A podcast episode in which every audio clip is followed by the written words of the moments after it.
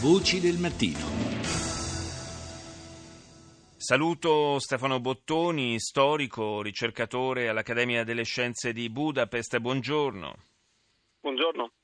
Parliamo di Ungheria, eh, parliamo della conferma che peraltro era abbastanza scontata visti i numeri in Parlamento del eh, Presidente, del eh, Capo del, dello Stato Gianno Sader, 57 anni, candidato eh, molto vicino al eh, Premier Viktor Orban, anzi è stato uno dei cofondatori del partito al governo, eh, dunque tutto nel, nel segno della continuità anche se eh, una eh, novità, forse eh, chiedo a lei Bottoni, conferma, è rappresentata dal fatto che per la prima volta il, i vari eh, partiti e partitini di opposizione erano riusciti a mettersi d'accordo eh, per avere un candidato unico.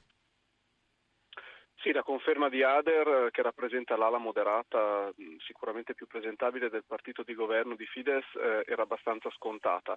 Sappiamo che il partito di governo da, da, un anno, un anno e mezzo non ha più la maggioranza di due terzi, c'è, c'è, c'è stata una piccola defezione per cui non, eh, gli manca per un seggio la maggioranza di due terzi, per cui Ader non è stato eletto al primo ma eh, semplicemente al secondo scrutinio con maggioranza eh, semplice e non qualificata. Per quanto riguarda l'opposizione, eh, sì, è vero, c'era stato un consenso su un candidato proveniente da quella che viene generalmente eh, definita la società ehm, civile, ehm, c'è però un problema di fondo che poi si ripresenterà alle elezioni che sono previste fra circa un anno, nella primavera del 2018, e cioè che eh, il secondo partito eh, in Ungheria, ormai molto stabilmente, cioè da 5-6 anni, eh, non è altro che Jobbik, un partito che viene definito appunto il partito della destra radicale, un partito definito estremista, ma che è cambiato molto, e questo ormai cominciano a riconoscerlo anche all'estero negli ultimi tempi, e eh, Jobbik ha una percentuale di voti stabile intorno al 20%, la sinistra unita, anche unita, arriva intorno al 20, massimo 25%, il punto è che per battere Fidesz, per battere Orban, queste forze che si sono sempre definite come antitetiche, certo. una rispetto all'altra, naturalmente dovrebbero unirsi. Se non si uniscono, eh, il dominio assoluto diciamo, eh, del partito di governo sulla scena politica ungherese appare scontato. Beh, in effetti con questi numeri è difficile pensare a un eh, ribaltone anche se manca eh, ancora del tempo alle, alle elezioni, ma insomma eh, dovrebbe essere davvero un, una vera e propria rivoluzione per quanto riguarda le tendenze eh, da parte dell'elettorato ungherese. L'Ungheria eh, lo sappiamo, fa parte di quel eh, gruppo di paesi, il gruppo cosiddetto di Visegrad, eh, che all'interno dell'Unione Europea è portatore di eh, posizioni che eh, eh, diciamo nella parte occidentale del, del continente sono spesso abbastanza criticate. Ricordo gli altri paesi sono Polonia, Repubblica Ceca e Slovacchia.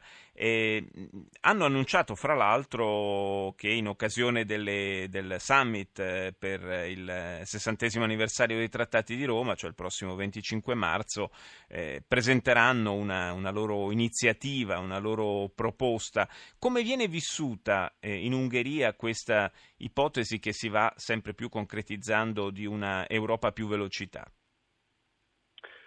Dunque, eh, Dobbiamo precisare quando parliamo di Visegrad e quando parliamo delle posizioni. Io non credo che esista una grande coesione del gruppo di Visegrad, mm. è un po' più un mito che, eh, che, una realtà. Abbiamo visto, esistono le famiglie politiche, questo conta. Cioè, quando per esempio Donald Tusk, che appartiene al Partito Popolare Europeo, era sostenuto dalla Germania e dalla Merkel, si è posta la sua candidatura per un nuovo mandato ehm, al Parlamento Europeo, eh, Orban eh, senza dire, deflettere un attimo dalla logica di appartenenza politica, Orban e Fidesz fanno parte del Partito Popolare Europeo, hanno mollato il loro grande alleato Kaczynski, la destra polacca, eccetera, e sono passati armi e bagagli dall'altra parte, causando tra l'altro molte polemiche eh, in Polonia, ma era prevedibile perché eh, l'Ungheria, come tutti questi paesi in realtà, del gruppo di Visegrad in generale, dell'Europa centro-orientale, eh, dipendono, come credo mai nell'ultimo secolo economicamente, socialmente e politicamente dalla Germania. Sono legati a triplo filo dalla Germania.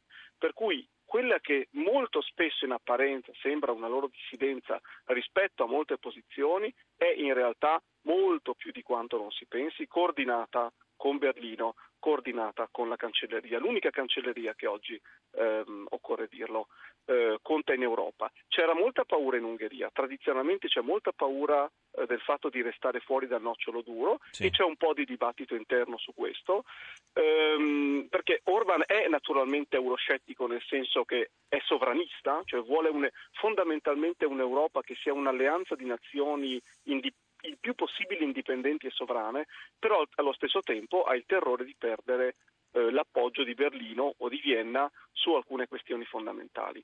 E, e, poi naturalmente c'è il tema dei sussidi europei, c'è il tema del, certo. dei, dei, fondi di coesione eh, dei quali l'Ungheria comunque continua a eh, usufruire eh, perlomeno fino al 2020, poi dopo vedremo.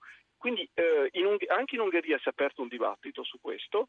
Quello che sembra emergere un po' nelle ultime settimane è un po' una rassegnazione sul fatto che se i paesi dell'Europa occidentale, o alcuni di essi naturalmente, decidono di andare per il nocciolo duro, e cioè decidono di approfondire un'integrazione, di fatto escludendone altri, per i più vari motivi, eh, l'Ungheria non farà probabilmente parte di questo nocciolo duro, così come non ne farà parte probabilmente una buona parte dei paesi dell'Europa centro-orientale. Vediamo cosa fa la Slovenia, ma insomma sono piccoli, sono piccoli paesi, grandi sì. paesi potrebbero restarne fuori.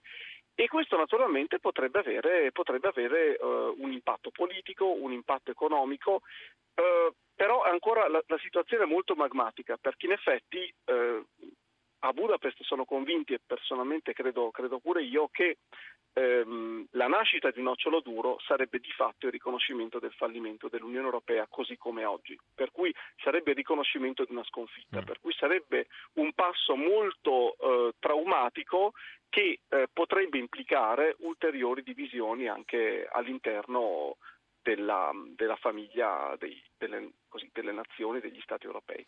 Grazie a Stefano Bottoni per questa interessante lettura, è sempre una grande fonte di arricchimento poter avere dei punti di vista eh, differenti da quello ovviamente italiano al quale siamo ancorati. Grazie davvero a Stefano Bottoni per essere stato nostro ospite.